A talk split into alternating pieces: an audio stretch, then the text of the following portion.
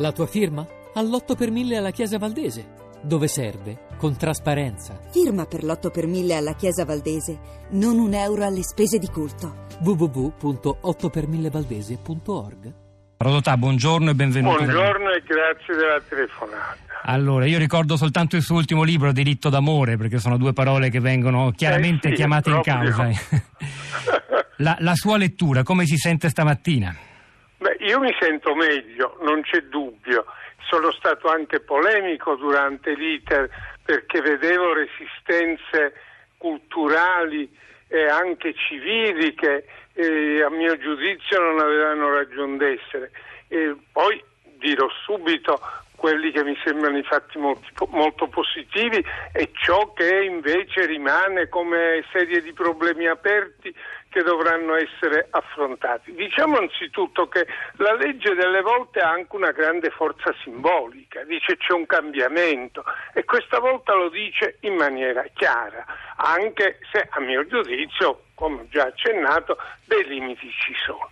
La stigmatizzazione, eh, la la discriminazione che ha accompagnato per anni e anni e anni, ancora oggi accompagna le coppie delle persone dello stesso sesso, beh, questo agli occhi dell'opinione pu- pubblica è superato per volontà del Parlamento.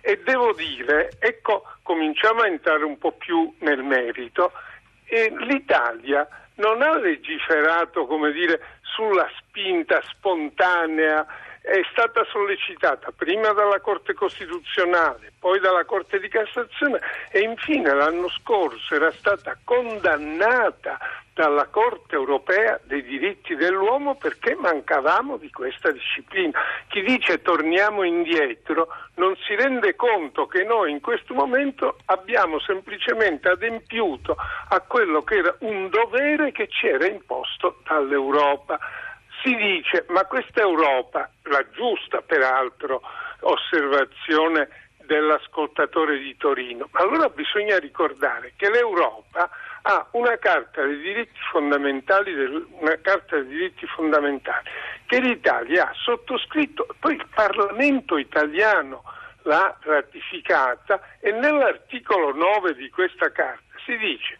che i cittadini hanno diritto di sposarsi e di costituire una famiglia indipendentemente dalla differenza di sesso. Quindi l'Europa con il contributo dell'Italia, io lo posso dire perché io adesso non è che voglio come dire, prendermi dei meriti, è un dato di fatto. Io sono uno di quelli che ha contribuito a scrivere questa carta e c'è stato un grandissimo, totale accordo. Allora, cominciamo col dire l'Italia si è allineata all'Europa, l'Italia si è allineata a un'Europa che aveva essa stessa contribuito a costruire in questa direzione e che paradossalmente non voleva seguire nelle sue indicazioni.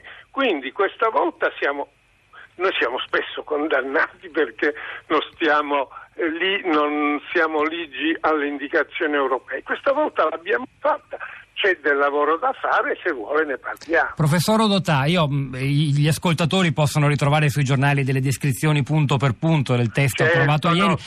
Ne faccio un brevissimo riassunto, se- alcune delle cose fondamentali. La legge Sì, sulle sì. civili introduce per le persone omosessuali unite civilmente l'obbligo reciproco di assistenza morale e materiale, quello di contribuire ai bisogni comuni, garantisce di fatto la reversibilità della pensione, equipara il partner dello stesso sesso al coniuge per quanto concerne il diritto di eredità. Le unioni civili gay però non prevedono, e questo è un punto che ben conosciamo perché è stato dibattuto a lungo, l'obbligo di, di di- fedeltà e soprattutto non permettono l'adozione co- cogenitoriale, quella figura che noi abbiamo conosciuto soprattutto con l'espressione inglese stepchild eh, adoption. E c'è un, un- un elemento fondamentale che colpisce, lo sottolinea per esempio stamani su Repubblica Michela Marzano però, e cioè che questa legge definisce questa nuova formazione appunto una specifica formazione sociale, evitando quasi ogni riferimento all'idea di famiglia e all'articolo 29 della nostra Costituzione che parla esplicitamente di eh, famiglia come società naturale fondata sul matrimonio. Questo è, è ancora una violazione di diritti dal suo punto di vista?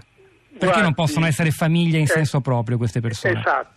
Io, oh, lei è stato gentile ricordando un libro che poi ho uscito da poco, in cui affronto il quadro generale. Il quadro generale è fino a che punto il diritto si può impadronire dell'amore, cioè dei sentimenti, dell'affettività e del modo di regolare la vita. Michela Marzano ha ragione, quello è un segno di ipocrisia del legislatore, perché eh, ehm, la definizione di famiglia ormai non è più soltanto, anche se si dice fondata sul matrimonio nell'articolo 29, lì c'è una visione storica, quando eh, eh, è stato scritto ed è stato ricordato, mi pare che lo ricordi anche Michela Marzano, e questo è un punto essenziale, in realtà si voleva evitare con quel riferimento che lo Stato potesse interferire sull'organizzazione familiare, come era avvenuto con il fascismo. E questo lo disse Aldo Moro. Oggi l'idea di famiglia è cambiata, ci sono molteplicità di famiglie, molteplicità di coppie, quindi c'è un sottile, uso questa espressione benevola, residuo da una parte di ipocrisia e dall'altra di stigmatizzazione dicendo voi non potete avvicinarvi troppo al matrimonio paritario perché poi questo è il timore. E capisco anche, e l'ha detto in modo anche spiritoso il primo ascoltatore dicendo io non vorrei l'obbligo di fedeltà neanche per i matrimoni, però quella esclusione è stata fatta con un'idea discriminatoria dicendo voi coppie omosessuali non siete capaci di fedeltà. Allora su questo c'è una discussione da fare, che è una discussione culturale. Io spero che procedendo, e sarà un po' la forza dei, dei fatti e un po' e saremo ancora una volta un po' trascinati per il collo ad accettare quelle che sono delle linee fondamentali. Per esempio, il punto che ha avuto poi una rilevanza molto particolare che rimane aperta e che lei ha opportunamente ricordato, io preferisco usare l'espressione italiana adozione del figlio del partner, liberiamoci da stepchild adoption. Ecco, noi non l'abbiamo inserita, però io vorrei ricordare che anche la Francia aveva voluto fare un'operazione all'inizio di questo genere e aveva rifiutato la trascrizione dell'adozione avvenuta, non mi ricordo se in Canada o negli Stati Uniti, di due bambine di una coppia dello stesso sesso.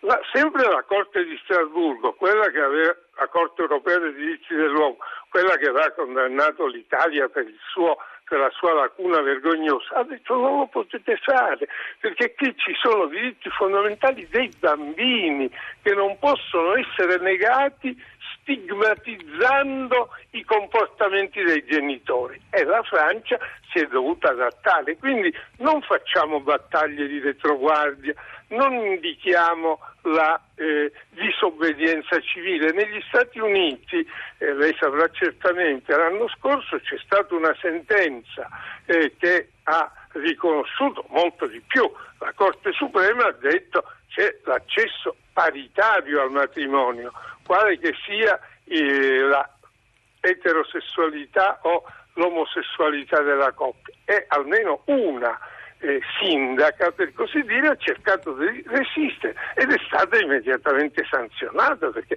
quello ne stava in quel momento negando un diritto fondamentale della persona. Il riferimento è esplicito anche al dibattito politico di questi giorni perché vi sono alcuni candidati sindaci, tra cui uno tra i più autorevoli come Alfio Marchini a Roma che insomma sì, si è pronunciato. Io che Alfio Marchini abbia solo voluto dire e non è neanche una uscita molto elegante, io non li celebrerò, ma non è che impedirà che si perché quella sarebbe una clamorosa violazione della legge.